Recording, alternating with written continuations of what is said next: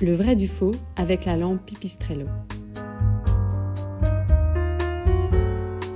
Choisir une lampe Pipistrello, c'est rajouter une touche de vintage, mais aussi de modernité, que ce soit dans votre salon, votre bureau, votre chambre ou carrément dans l'entrée.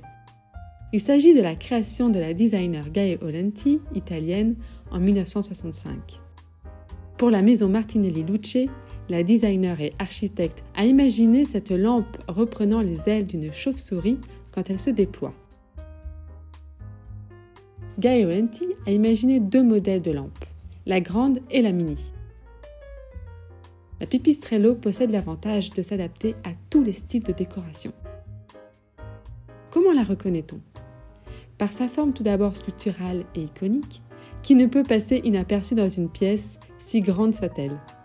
Son socle est façonné en alu, en métal laqué. Son abat-jour en résine blanc opale pour diffuser une lumière douce. Son pied télescopique qui se déploie vers le plafond. L'abat-jour est fixé sur une hauteur variable de corps, entre 60 et 86 cm pour la grande et jusqu'à 35 cm pour la mini. La grande pèse 12 kg. Ayant toujours gardé sa forme si particulière, seule sa couleur et sa taille d'origine se sont déclinées.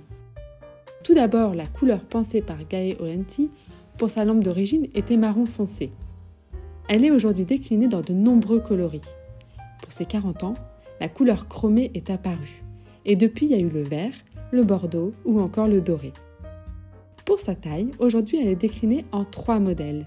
Donc le grand et le mini, et aujourd'hui le moyen. Pour vous aider à reconnaître une lampe Pipistrello, vous devez tenir compte de sa certification. Elle est certifiée par la marque Martinelli Luce et les inscriptions se trouvent généralement sous la base de la lampe qui ressemble un petit peu à un disque vinyle. Vous verrez entre autres les détails suivants.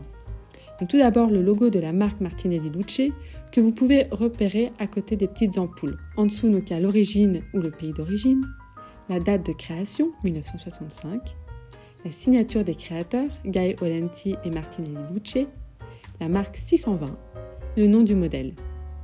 En choisissant une lampe Pipistrello, vous alliez histoire et créativité.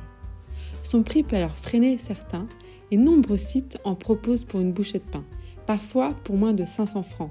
Mais attention, ces sites ne proposent malheureusement que de pâles copies. Une réplique de lampe Pipistrello peut adopter une couleur similaire à celle de l'original et son design est imité sous tous les angles. Vous devez donc bien prêter attention à la qualité et à l'état du produit. La réplique de la lampe Pipistrello est surtout une lampe qui a une faible durée de vie. La qualité du produit est médiocre et des défauts apparaissent après seulement quelques utilisations. Alors regardez bien. Si la hauteur de la base de la lampe n'est pas réglable, ce n'est pas une vraie.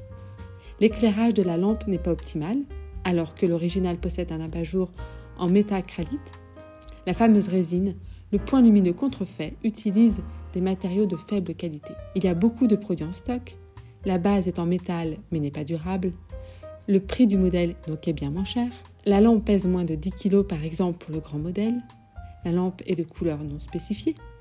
Les avis des consommateurs peuvent vous aider surtout à comparer ce qui est vrai et ce qui ne l'est pas.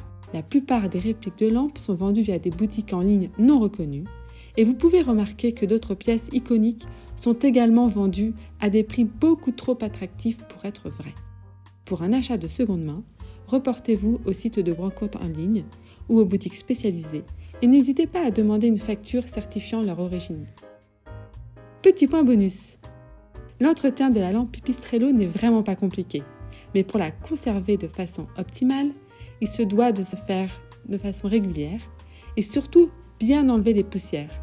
Si elles s'accumulent dans les plis de son abat-jour, il sera très difficile de les enlever plus tard et cela aura un impact 1 sur son rendu esthétique une fois la lampe allumée, mais aussi en 2 sur un impact économique si vous voulez la revendre.